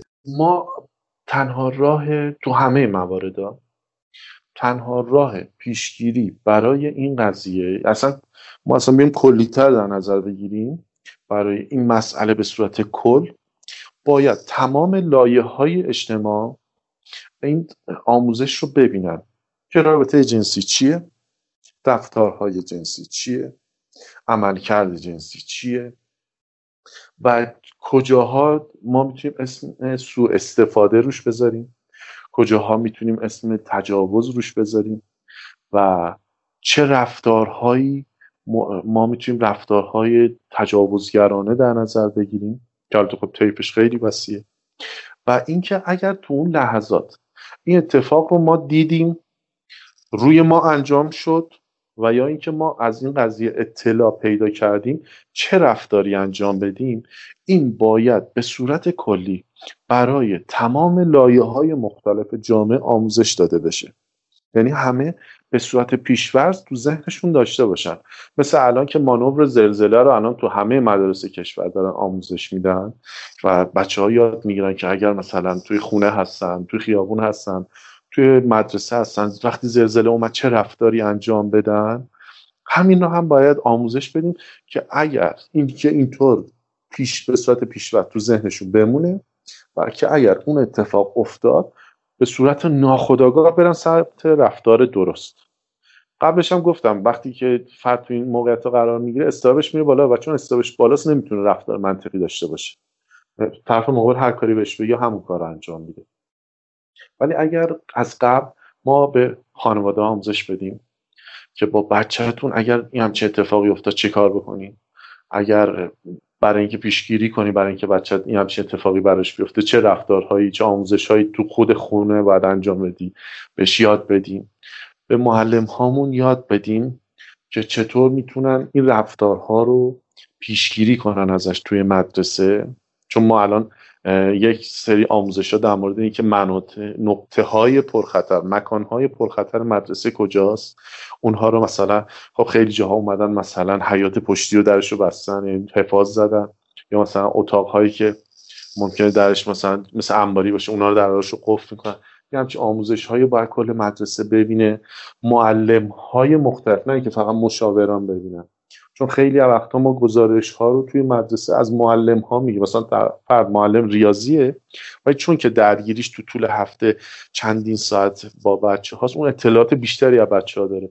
ما و همه معلم‌ها اطلاعات رو برسونیم و اونها آموزش ببینن در مورد این قضیه، میتونیم خیلی راحت پیشگیری کنیم این قضیه. یعنی اینکه بچه‌ها بچه‌ها از همه طرف آموزشو دارن میبینن، اون موقع از سمت معلم‌ها دارن میبینن، از سمت خانواده دارن میبینن و میدونن که توی همچین مواقعی چه رفتاری درسته و اصلا چه رفتارهایی رو نباید سمتش برن. ما الان مثلا تو پیشگیری از آسیب‌های اجتماعی وقتی میریم سمت قضیه مثلا مصرف سیگار، اینو آموزش میدیم که اگر دوستانت گفتن ما می‌خوایم بریم با هم سیگار بکشیم تو هم بیا، همون اول جلوش وایسا بگو من نه نمیام، بهونه بیار، به شوخی بگیر، اما اقسام رفتارها رو بهش یاد میدیم. اینجا هم باید بیام تو همین سیستم هم آموزش بدیم که اگر یه همچین رفتاری ازت خواستن، اگر قرار شد به جایی که ممکنه وسط اتفاقی بیفته، اگر یک بچه قلدری اومد بهت یه همچین حرفی رو زد، اگر خواستن مثلا جلو تو بگیرن باید این رفتار انجام بدن، چه کارهایی باید انجام بدی؟ همیشه همیشه و همیشه برای پیشگیری از یک رفتار باید مغز ما به صورت ناخودآگاه پیش‌ورز مقابله با اون رفتار رو داشته باشه که وقتی اون اتفاق براش افتاد بدونه چه رفتاری رو انجام بده. پس برای پیشگیری باید انواع و اقسام آموزش‌ها رو ما داشته باشیم که بچه‌های ما بدونن رفتار جنسی چیه، افکار جنسی چیه، مقابله با رفتارهای جنسی چیه، چه نوع رفتارهای جنسی پرخطره، اصلا چه چیزهایی تو رفتارهای جنسی مجاز محسوب میشه که اینو برای سن بالاترش داشته باشیم و اینکه اگر یه همچین اتفاقی برات افتاد چه کارهایی رو باید انجام بدی، مثل اینکه حتما مثلا به معلمت گزارش کن، به مشاور مدرسه گزارش کن، به معاون مدرسه، مدیر مدرسه گزارش کن، یا اگر هم خواستی به پدر مادرت گزارششو بده. و اگر توی موقعیتی قرار گرفتی که نترسی، چون ما میام اینها رو مرحله بندی میکنیم، مثل همون آموزش پرخاشگری برای پسرها ما آموزششو داشتیم، این بود که مثلا مرحله اول برو به معلمت بگو، معلم گوش نکرد به پدر مادرت بگو، اون گوش نکرد به پلیس بگو اگه تو خیابون بودی، و نه تو مرحله آخرش این بود که اگر دیدی هیچ کس نیست وایسا دعوا کن، واقعا از خودت دفاع کن. اینجا هم همین جوریه، آموزش ها این جوریه که اولین گزارش ها رو به پدر مادرت بده اگر اتفاقی بود، اگر تو فضای مدرسه بود گزارششو به مسئولین مدرسه بده، اگر با اونها راحت نبودی مرحله بندی می‌کنیم براشون، به مدیر بگو، اگه نشد به معاون بگو، نشد به مشاور، اگه نشد به معلمت بگو. و اگر اونجا کسی گوش شنوا نبود یا مثلا موردی بود که نتونستی با اونها بگی، تو خونه در میون بذار. توی خونه هم بازم مرحله بندی میکنیم، به بابا بگو، اگه نشد به مامان بگو، اگه نشد به خواهرت بگو، به برادرت بگو، یا اینکه به یکی از اعضای خانواده فامیل بگو، مثلا به داییت بگو، عموت بگو، خاله، عمه، هر کسی که تونستی باهاش رد بدی. اگر باز هم اینها رو نتونستی، میتونی مثلا با مراجعی که این کار رو انجام میدن، چه میدونم مثلا با نیروی انتظامی در میون بذاری، با شماره سرویس در میون بذاری. ببین اینها آموزش‌هایی که برای پیشگیری باید کل لایه‌های یک جامعه در ببینن. کل جامعه باید اینو در نظر داشته باشه، پیش‌ورز تو مغزشون قرار بگیره. ما وقتی یک چیزی رو به همه جامعه آموزش میدیم، اون اتفاق امکان افتادنش خیلی خیلی کم میشه. مثل یک واکسنی که به کل جامعه تزریق میکنیم و کل جامعه مسئولیت پیدا میکنه نسبت به اون قضیه، کل جامعه باید اینو بدونه که این نوع رفتارها حتما حتما تجاوز محسوب میشه و این نوع رفتارها، حالا این رفتارهایی که میگم چه کلامی باشه، چه حتی یک رفتار کوچیک مثل لمس کردن باشه، این نوع رفتارها تجاوز حساب میشه و حتما حتما طرف مقابل نسبت به این رفتار عکس العمل نشون میده و عکس العمل اون فرد با پیامدهای قانونی روبروه. این با Ryan Reynolds here from Mint Mobile. With the price of just about everything going up during inflation, we thought we'd bring our prices down. So to help us, we brought in a reverse auctioneer, which is apparently a thing. Mint Mobile Unlimited Premium Wireless. How to get thirty, thirty, how to get thirty, how to get twenty, twenty, twenty, how to get twenty, twenty, how to get fifteen, fifteen, fifteen, fifteen, just fifteen bucks a month? Sold! Give it a try at mintmobile.com slash switch. forty-five dollars up front for three months plus taxes and fees. Promoting for new customers for limited time. Unlimited more than forty gigabytes per month. Slows full terms at mint mobile dot com. Everyone knows therapy is great for solving problems, but getting therapy has its own problems too, like finding the right therapist, fitting into their schedule, and of course, the cost. Well, BetterHelp can solve those problems. It's totally online and built around your schedule. It's surprisingly affordable too. Connect with a credentialed therapist by phone, video, or online chat, all from the comfort of your home. Visit better help dot com to learn more and save ten percent on your first month. That's BetterHelp H E L P. باعث میشه که کل جامعه مسئولیت پیدا کنه و یک پیشگیری کامل از این قضیه اتفاق بیفته.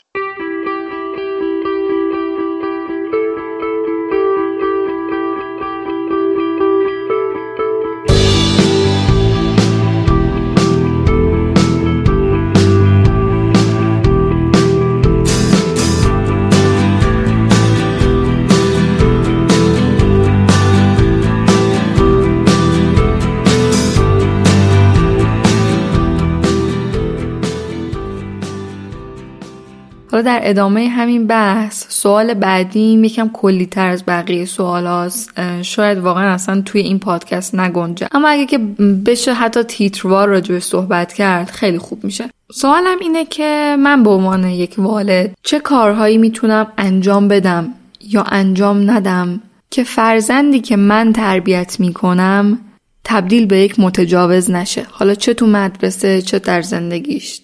این سوالتون میره سراغ شیوه های فرزند پروری،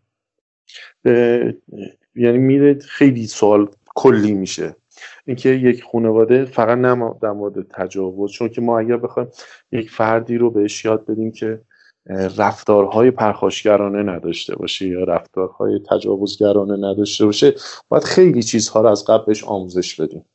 یعنی واقعیتش اینه که قدم اول خانواده اینه که از خودش شروع بکنه، یک پدر مادر از خودش شروع بکنه، چون یک جمله کلیشه‌ای ما داریم به اون که بچه‌ها آینه رفتار پدر مادر هستن. این عین واقعیت. خانواده باید از خودش شروع بکنه، یعنی پدر مادر از نوع رفتارهایی که خودشون دارن، نوع شیوه فکرشون، نوع شیوه شخصیتشون و رفتارهاشون رو اول مد نظر قرار بدن، بعد بیان آموزش بچه‌شون. این که توی خانواده همیشه بچه احساس امنیت داشته باشه. بچه باید حتما، یک فرزند توی خانواده به عنوان یک شخص محسوب بشه، یک آدم حساب بشه، یعنی که اون هم بتونه نظر خودش رو بگه، در مقابل نظر دیگران انتقاد بکنه و اگر نظری رو داد بتونه ازش انتقاد کردن، بتونه انتقاد پذیر باشه.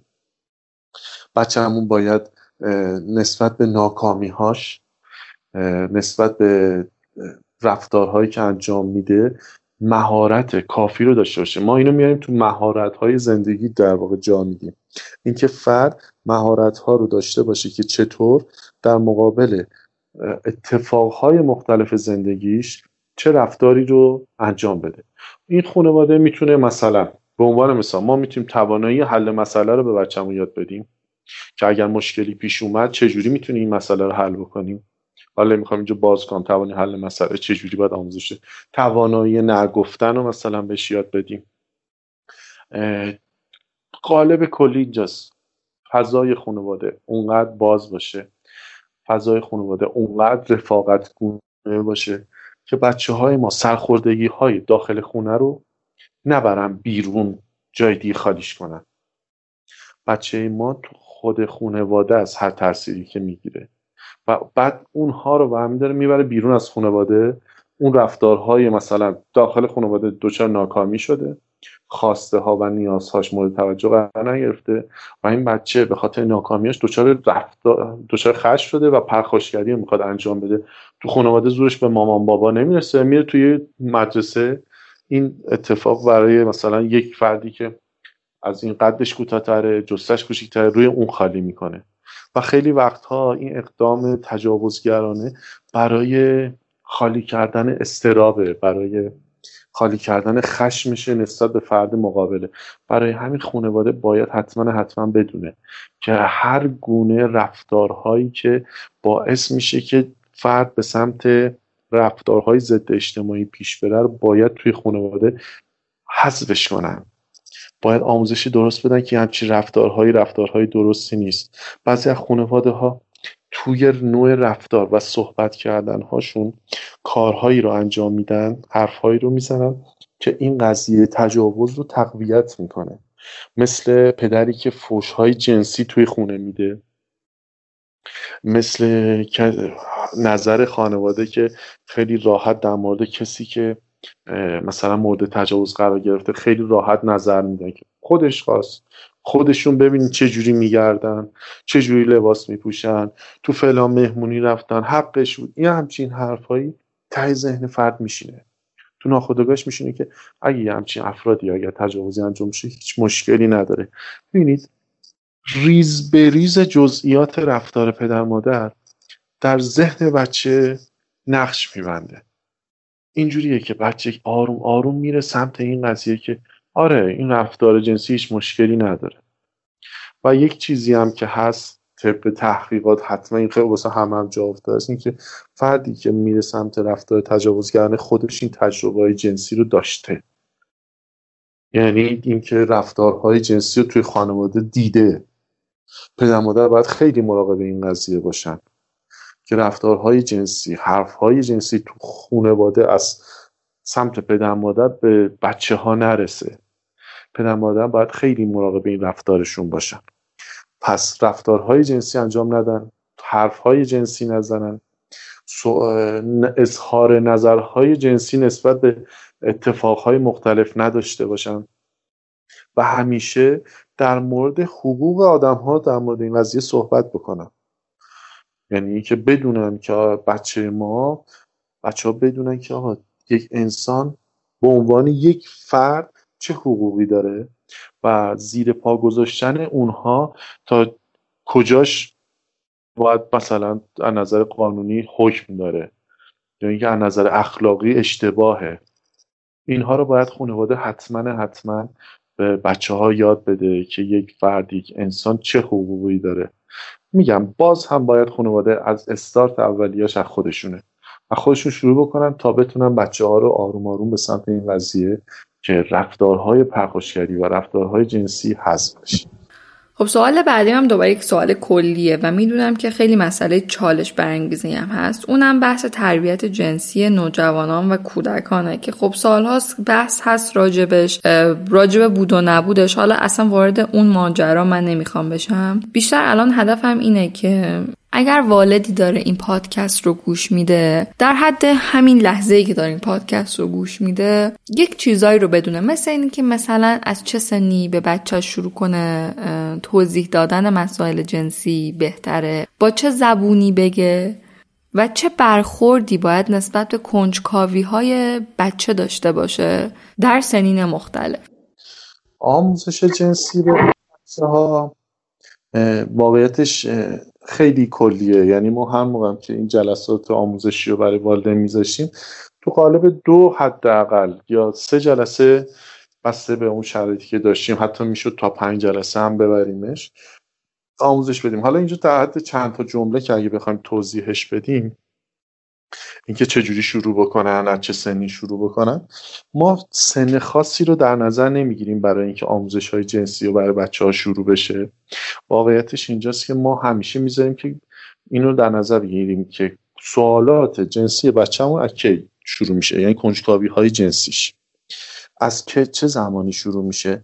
احتمالا مثلا خیلی از بچه‌ها از سن مثلا چهار سالگی، چهار نیم سالگی شروع میکنن یک سری سوالات رو انجام دادن. بچه ها این بستگی داره که بچه تو چه شرایطی باشه که این کنجکاوی ها براش پیش بیاد، نوع شخصیتش هم تو این زمینه تاثیر داره.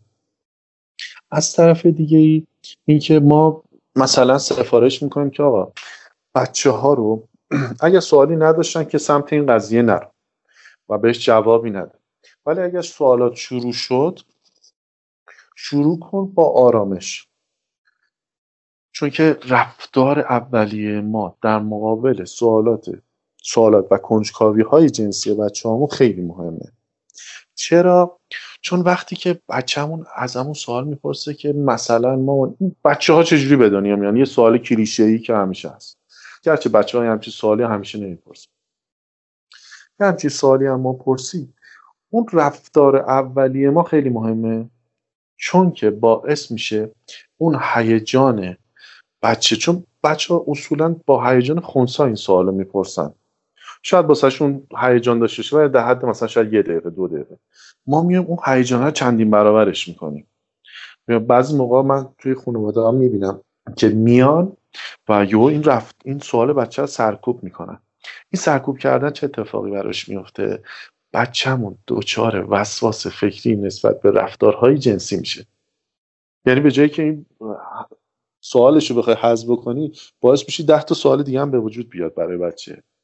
و اون سواله همینجوری تو ذهن بچه باشه، تو انواع و اقسام جاها و توی انواع و اقسام افراد دنبالش بگرده و اون بچه دچار وسواس فکری میشه. مثل والدینی که میان در مورد رفتار خودارضایی بچه‌هاشون حرکت اشتباه میکنن و با بچه‌شون یک رفتار پرخاشگرانه انجام میدن و باعث میشه اون رفتار بیشتر تشدید بشه. تو سوالات جنسی هم همین اتفاق میفته. ما میتونیم به بچه‌هامون از سن چهار پنج سالگی آموزش مسائل جنسی رو داشته باشیم. باز هم میگم رفتار جنسی نه، مسائل جنسی، مثل اینکه خصوصیات ویژگی رفتار آدم ها چجوریه، آدم ها فرقشون با هم چیه، اندام های جنسی چیه و اگر کسی به این اندام ها دست زد چه اتفاقی میفته، چی کار باید کرد، کجاها خصوصی حساب میشه، اینها رو به بچه هامون آموزش میدیم. و اگر بچه های ما سوالات و کنجکاوی های جنسی داشتن، در حد یک یا نهایت دو جمله باید جواب بهشون بدیم. نمیریم بالای منبر و شروع کنیم سخنرانی کردن، چون بچه‌ها هیچ وقت توضیحات رو براشون اصلا جالب نیست. ما فقط میخوایم اون کنجکاوی رو براش حل بکنیم. چون وقتی که یک بچه، یک کودک در واقع از ما یک سوال میپرسه، مشغله فکری نسبت به اون قضیه نداره و دیدگاهش با دیدگاهی که ما به نسبت ما نسبت به مسائل جنسی داریم نیست. اون دیدگاهو نداره. یک سوالی براش پیش اومده و حالا میخواد جواب اون سوال رو بگیره. شما میتونید با یک یا دو جمله خیلی کوتاه اون جواب اون سوال رو بدید.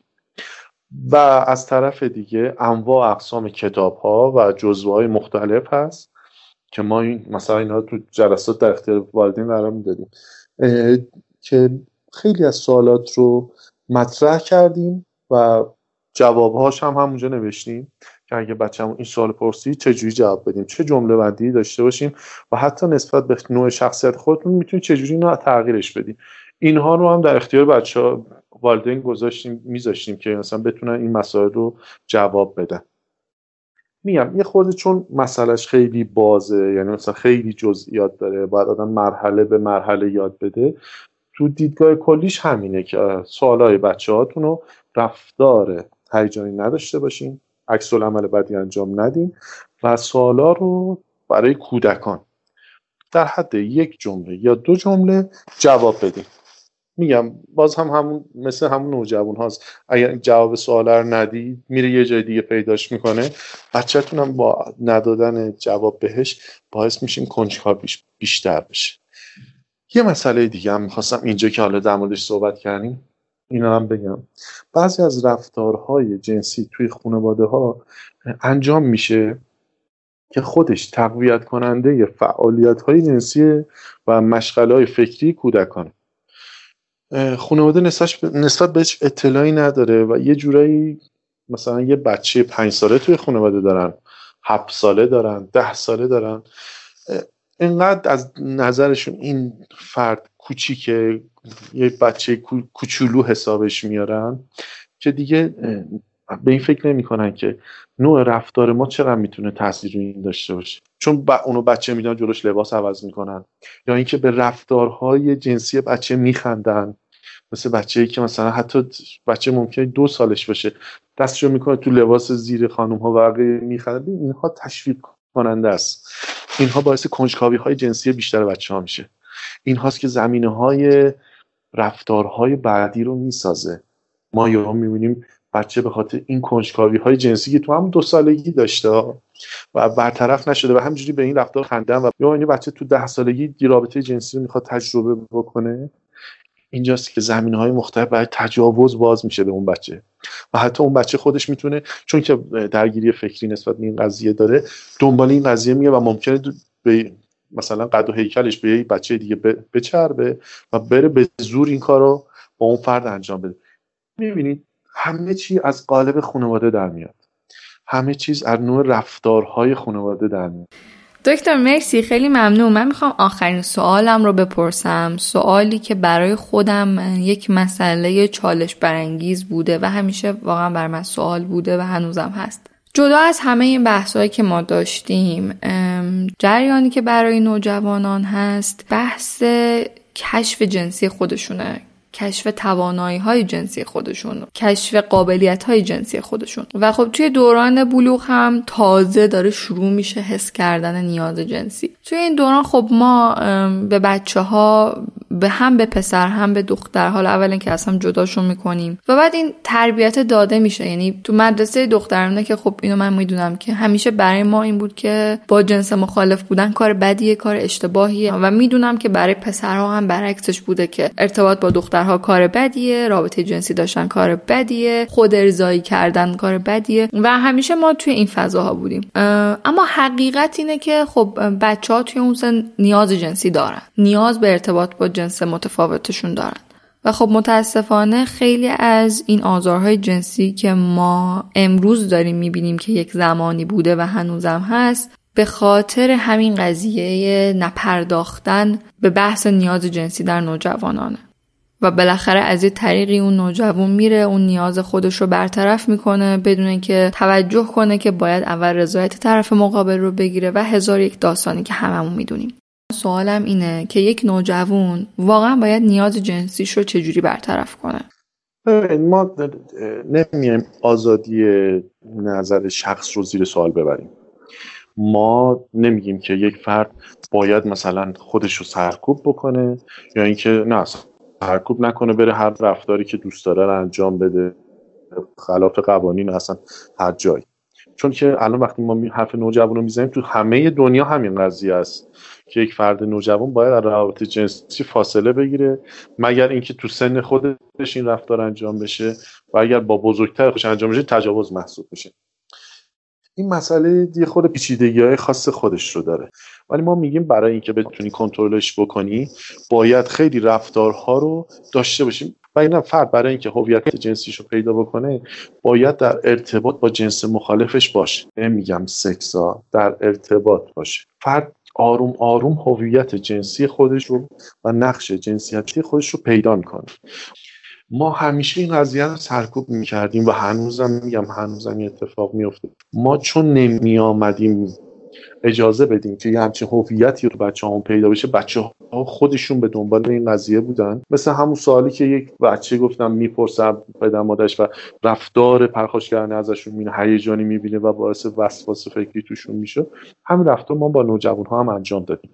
آموزش هامون رو میبریم سمت هویت جنسی و توی معضلاتی که مثلا خانواده ها با این قضیه دارن که اصلا من باش مخالف نیستم، خود ارضایی که ما تو نوجوان هامون داریم که خانواده خیلی با این قضیه مشکل دارن و واقعیتش این که هر من به مراجعان من بارها گفتم گفتم این مسئله مسئله نیستش که باعث استراب شما بشه، چون یک جاهایی برای فرد مفیده چون استراب جنسیش رو کنترل میکنه. برای همین ما با این قضیه اصلا مشکل نداریم. ما با این قضیه وقتی دوچار مشکل میشیم که به صورت اعتیاد در میاد. ما فقط میریم سمت آموزش برای نوجوان هامون به صورت اینکه فرد بتونه هویت جنسی خودش رو پیدا بکنه. فرد بتون میبینید نیازشون نیست، نمیگیم اصلا رابطه جنسی نمیخوانه، من میگم چیزهای پیش زمینه این قضیه وجود داره که ما اونها نمیدیم، میریم سراغ آخری، اولی حل نمیکنیم میریم سراغ دومی. اولی رو باید حل بکنیم. بچه‌ها به عنوان یک فرد، یک انسان، خودشون بهترین تصمیم میتونن تو رفتارهاشون داشته باشن. پس هویت جنسی افراد رو ما هدف قرار میدیم، اون رو میسازیمش و خودشون میدونن چطور رفتار صحیح و سالم رو داشته باشن.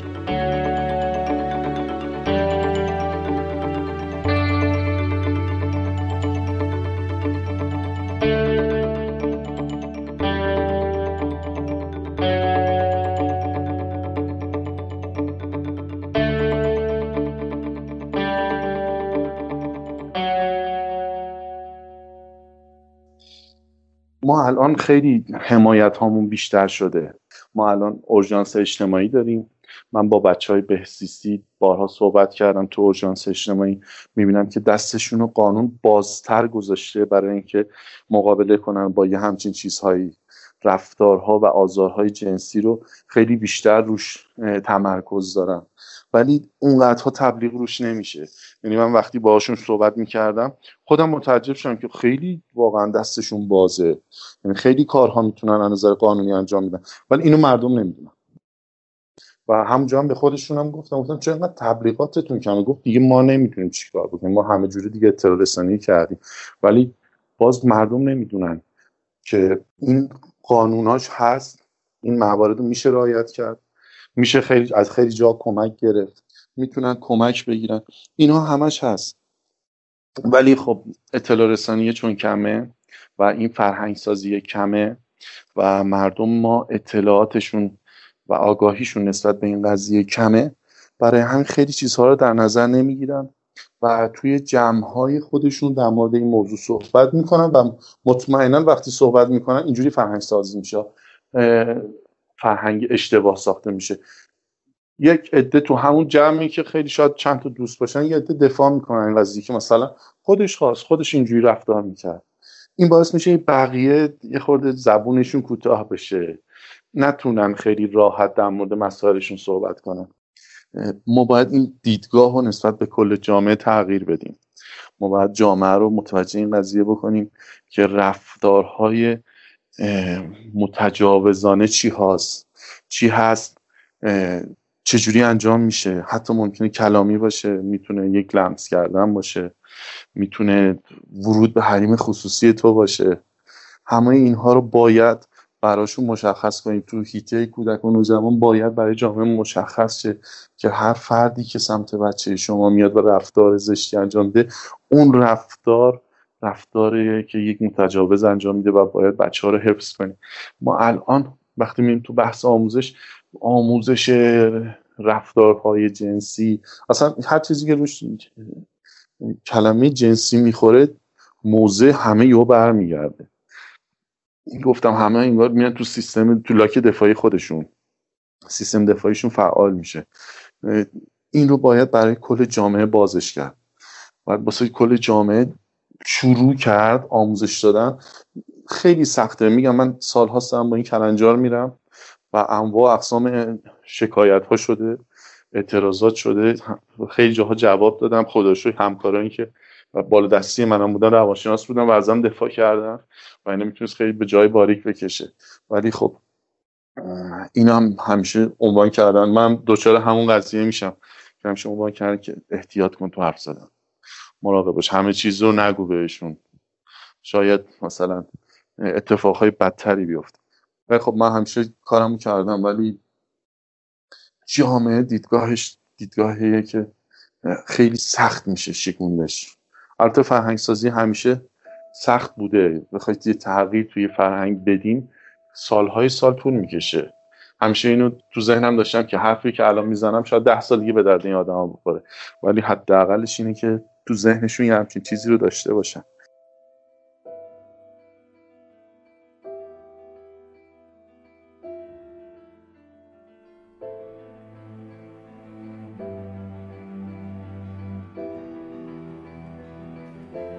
مرسی که تا آخر این قسمت همراه ما بودین. رادیو مثلث رو میتونین توی تمام اپلیکیشن های پادکست و کانال تلگرام سرچ کنید، گوش کنید و با بقیه هم به اشتراک بذارید.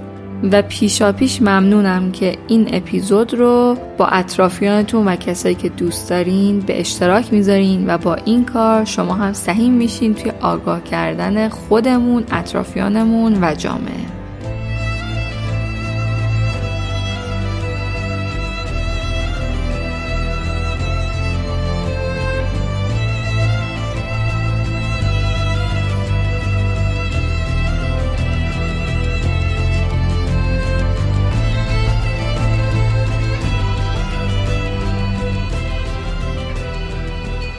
اگر دوست دارین توی رادیو مثلث روایت آزار جنسی خودتون بگین، ایمیل بزنین.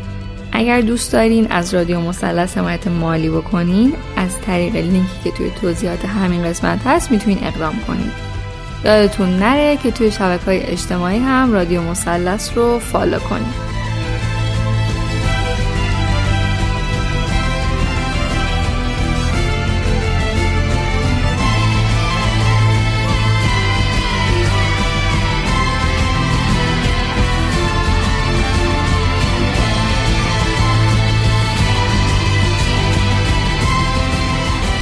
من پریسا هستم و چیزی که شنیدین سومین یا مثلثی این پادکست بود. با امید روزای بهتر، دی ماه هزار و سیصد و نود و نه.